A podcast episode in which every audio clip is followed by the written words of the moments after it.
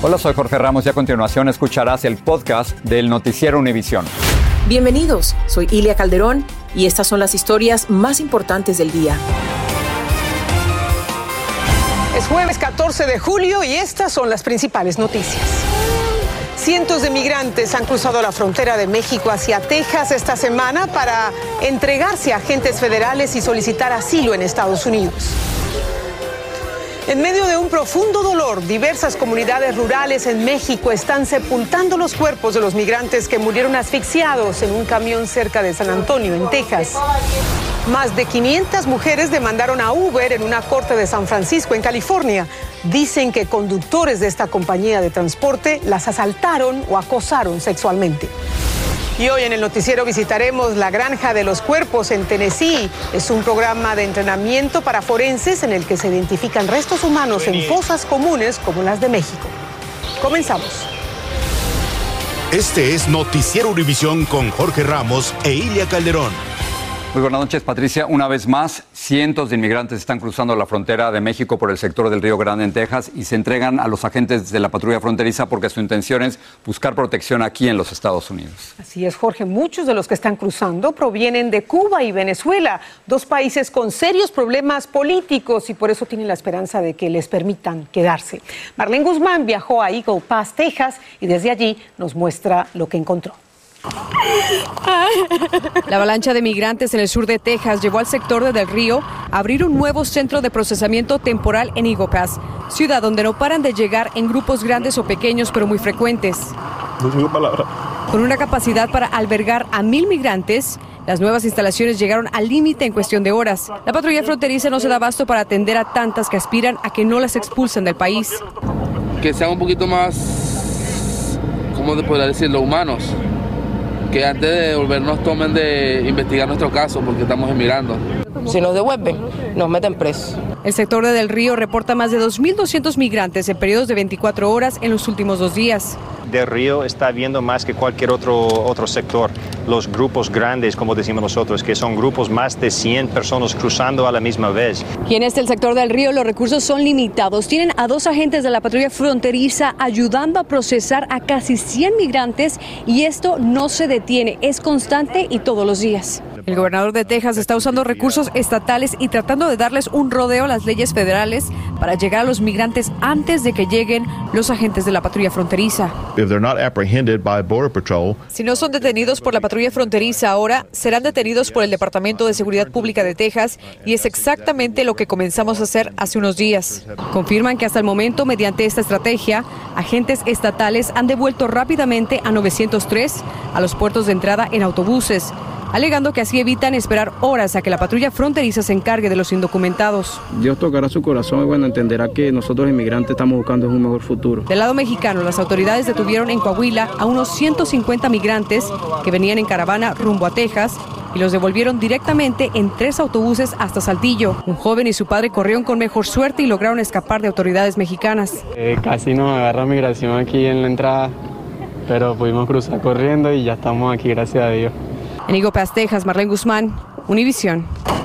El gobierno del presidente Donald Trump separó por lo menos a 3.900 niños de sus familias migrantes.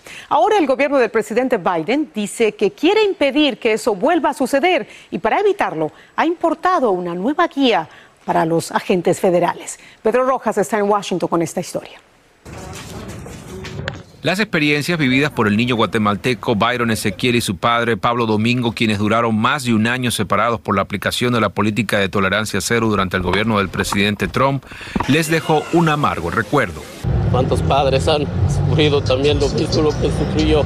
Hoy el Servicio de Inmigración y Control de Aduanas, ICE, anunció que durante operativos migratorios respetará derechos de paternidad de los indocumentados que tengan hijos o que estén cuidando familiares con incapacidades físicas. Además, en un comunicado a Univisión se nos explicó, en el ejercicio de nuestros deberes, nuestros funcionarios y agentes especiales preservarán la unidad familiar y los derechos como padres y guardianes legales en la medida que sea posible. Esto es una respuesta a lo que pasó durante eh, la administración del presidente Trump, en donde estaban separando a las familias. Ahora el presidente Biden quiere hacer lo opuesto, asegurar que las familias no sean separadas. El Servicio de Inmigración Aduanas dice que los agentes además estarán recibiendo entrenamiento para usar de manera apropiada esta medida. Los guatemaltecos Bartolo Pérez y su hija Fabiana Pérez fueron separados por dos meses durante el gobierno de Trump. ¿Te afectó la separación de tu papá? Sí. ¿Cuánto? Mucho. ¿Lloraba? Sí. El secretario de Seguridad Nacional Alejandro Mayorkas ha insistido que la política migratoria que impulsa busca dar trato más humanitario a los inmigrantes que entren en contacto con los agentes federales. En Washington, Pedro Rojas, Univisión. Hoy el presidente de México, Andrés Manuel López Obrador, habló de su reunión con el presidente Biden en Washington y confirmó que los Estados Unidos va a aumentar el número de visas que ofrecerá a trabajadores mexicanos y centroamericanos. Esto se aceptó se va a aumentar considerablemente el número de visas de trabajo para ingresar a Estados Unidos.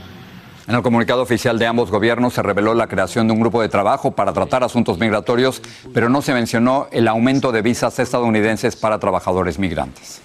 Y también en México, luego de numerosos preparativos y donaciones, se están repatriando los restos de los mexicanos que murieron asfixiados en un camión en las afueras de San Antonio, en Texas. Y allí en sus comunidades se están efectuando dolorosos funerales, como nos muestra Alejandro Madrigal.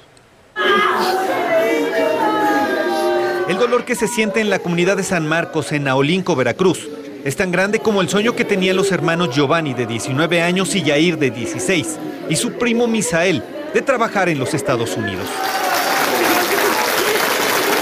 Los tres regresaron a casa rodeados de amigos y familiares. Nunca me pasó por la mente ver a mi hijo muerto, la verdad. Y pues para mí fue algo muy, muy demasiado doloroso y triste ver a mi hijo pues muerto. También regresaron a casa en Cortázar, Guanajuato, Omar Rico, carpintero de 29 años, y José Guadalupe Narciso en Celaya. Cinco de los 25 cuerpos de inmigrantes repatriados por el gobierno mexicano, tras fallecer en el tráiler de la muerte. En los dos casos los despidieron con música. Su patrón fue el que iba a hacer todos los gastos, iba hasta, hasta, hasta Minnesota. 17 días después de la tragedia, también volvió a su natal, Tlahuitoltepec, Oaxaca, Josué Díaz Gallardo, uno de los primeros en ser identificados. Pues que, pues más que nada, pues que tenía ese sueño, ¿no? Ese sueño de, de, de superarse, de llegar a hacer algo más, buscar otras oportunidades. Y en Aolinco, donde casi todo el pueblo recibió esta madrugada los cuerpos de los hermanos Giovanni y Jair y de su primo Misael, comparten el sufrimiento de la familia y les mostraron su cariño a estos jóvenes que solo buscaban una vida mejor. Lamentablemente a veces crecen los hijos y hacen lo que, pues lo que ellos quieren, ¿verdad? Los tres jóvenes serán sepultados juntos y recordados como aficionados al fútbol.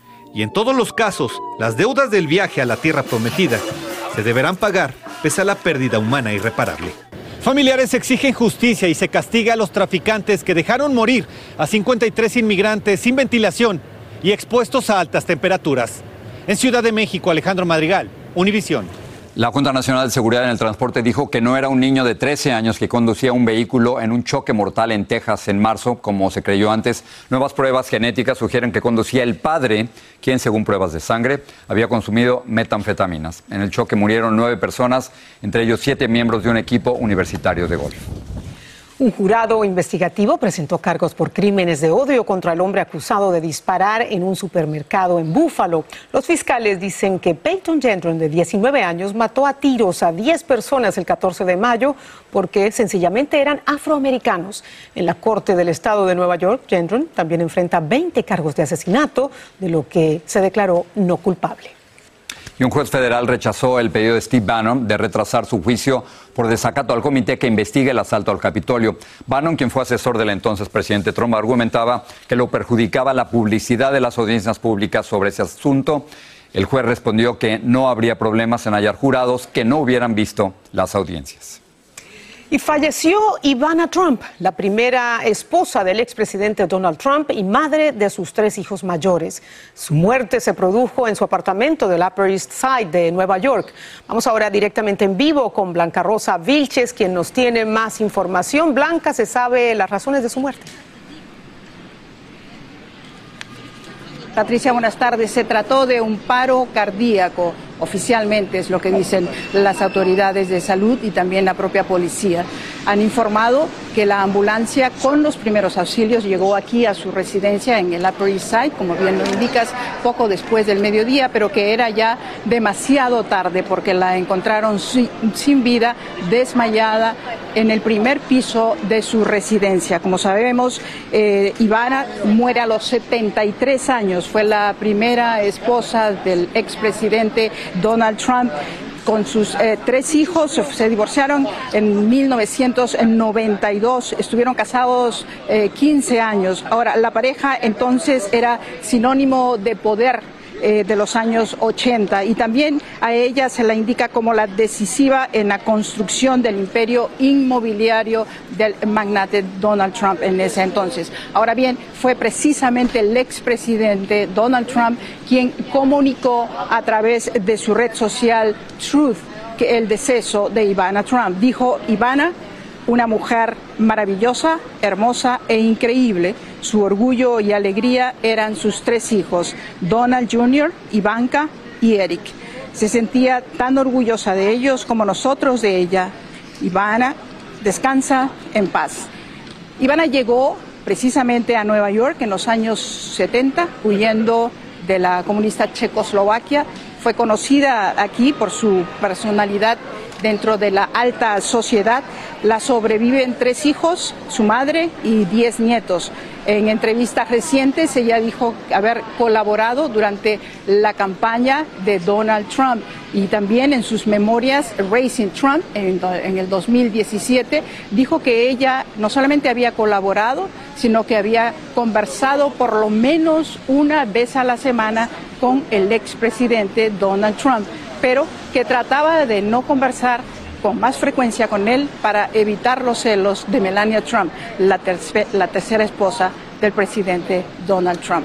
Por supuesto que las autoridades confirmaron eso esta misma tarde y el hecho de que ella haya eh, sido encontrada en, la parte desmayada y después de que alguien llamó desde su residencia, las autoridades dicen que igual se va a realizar una autopsia en las próximas horas para dar una versión oficial, pero que hasta el momento aparentemente se trató de un paro cardíaco a los 73 años.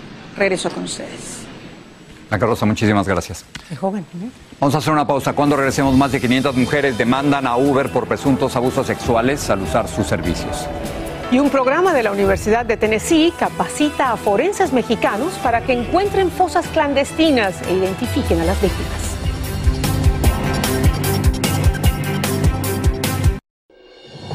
Estás escuchando el podcast del noticiero Univisión. Vamos hasta California, donde más de 500 mujeres de todo el país demandaron a la empresa Uber en una corte de San Francisco. Ellas afirman que algunos choferes de la compañía las asaltaron o las acusaron sexualmente. Vilma Tarazona nos tiene detalles de esta demanda colectiva. Al menos 550 mujeres entablaron una demanda conjunta contra Uber porque alegan que fueron víctimas de asalto sexual, acoso y secuestro por parte de algunos conductores de esa compañía. Los abogados que representan a las cientos de mujeres de diferentes partes del país dicen que la empresa Uber prioriza su crecimiento sobre la seguridad de sus pasajeros. Este abogado criminalista explica que se trata de una demanda civil donde las víctimas buscan compensación. Como cualquier otra demanda civil, eh, finalmente dinero es lo que eh, normalmente es lo que se, está buscando. Dice el abogado Jabor que este tipo de demandas suelen ser efectivas y que una vez entablan, más demandantes se unen en el camino. Esto le va a costar a Uber eh, eh, millones de, dólares, así que ellos van a tratar de, de resolver esto lo más pronto posible y si no, el caso va a seguir adelante. Las usuarias de Uber dicen que toman sus precauciones a la hora de emprender un viaje. Sí, nunca andamos en un Uber sola, especialmente por la noche. Ah, siempre salimos con alguien, no dejamos que ninguna de nuestras amigas se metan en un Uber sola. La hija de esta madre nos confiesa sus temores a la hora de tomar un Uber. Siento que a veces de verdad uno se lo pueden como que te pueden violar o te pueden secuestrar siento que es un peligro. Yo personalmente nunca me he montado en un Uber sola, siempre me monto con un adulto. ¿Qué te asusta, por ejemplo, cuando te subes a un Uber? Ah, por ejemplo, que me, me entren por una calle que no sepa, ah, que se caiga la conexión de mi teléfono y algo me pase. Uber dijo a través de un comunicado que la agresión sexual es un crimen terrible y que ellos toman muy en serio cada denuncia. Agregaron que por ahora no pueden comentar sobre los casos que están en las cortes. En Miami, Florida, Vilma Tarazona, Univision. El número de personas que mueren de sobredosis de opioides sintéticos en Estados Unidos está aumentando. Los Centros para el Control de Enfermedades dicen que estos opioides causaron 73 mil muertes en un año y advierten que muchas personas consumen esta droga sin saber que tiene un peligroso componente sintético. A partir del sábado, todos los estados del país van a incorporar el 988 como el nuevo número telefónico para prevenir suicidios. Cada año, decenas de miles de personas se suicidan en este país. En el 2020 ocurrió un suicidio cada 11 minutos. Esta línea nacional dispondrá consejeros capacitados las 24 horas del día. De nuevo, el número es 988. Y desde 2017, un programa de estudios forenses de la Universidad de Tennessee capacita dos veces al año a decenas de peritos mexicanos. Los ayudan a encontrar fosas clandestinas, a identificar a las víctimas y dar con los asesinos. El programa entrena a los forenses con cuerpos humanos reales. Pedro Ultreras tuvo acceso en exclusiva a la llamada Granja de los Cuerpos. Con minucioso cuidado, estos forenses mexicanos miden limpian y extraen restos humanos de una tumba para saber de qué murió el individuo y descubrir su identidad. Si bien esto asemeja a una fosa clandestina, se trata de un programa del Centro de Antropología Forense de la Universidad de Knoxville, Tennessee. Y los participantes son peritos mexicanos que vienen a capacitarse para implementar su aprendizaje de regreso en México. Es muy importante porque nos enseñan las formas de recuperación de los cuerpos humanos, ¿no? ya en diferentes tipos de contextos, ya sea en fosas o cuando están en superficie. Este sitio se conoce como la Granja de los Cuerpos, porque en este pequeño bosque hay unos 200 cuerpos humanos en avanzado estado de descomposición esparcidos entre los árboles. En vida, esas personas donaron sus cuerpos al programa de ciencias forenses de la universidad y ahora a este grupo de mexicanos le tocó practicar con ellos. Aquí sí te enseñan ah, no solamente en lo operacional, sino de manera analítica. Con más de 100.000 personas desaparecidas en México y fosas clandestinas por todo el país, hay una enorme necesidad por identificar a los muertos o recobrar evidencias de quienes cometieron el crimen. Por eso esta capacitación es clave.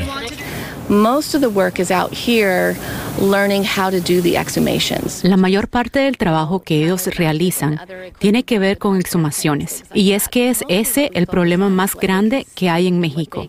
Para estos peritos mexicanos, las nuevas técnicas y métodos que están aprendiendo acá en Estados Unidos representan un rayo de esperanza para miles de familias en México que tienen seres queridos desaparecidos y que quizás estén en alguna tumba clandestina sin ser identificados.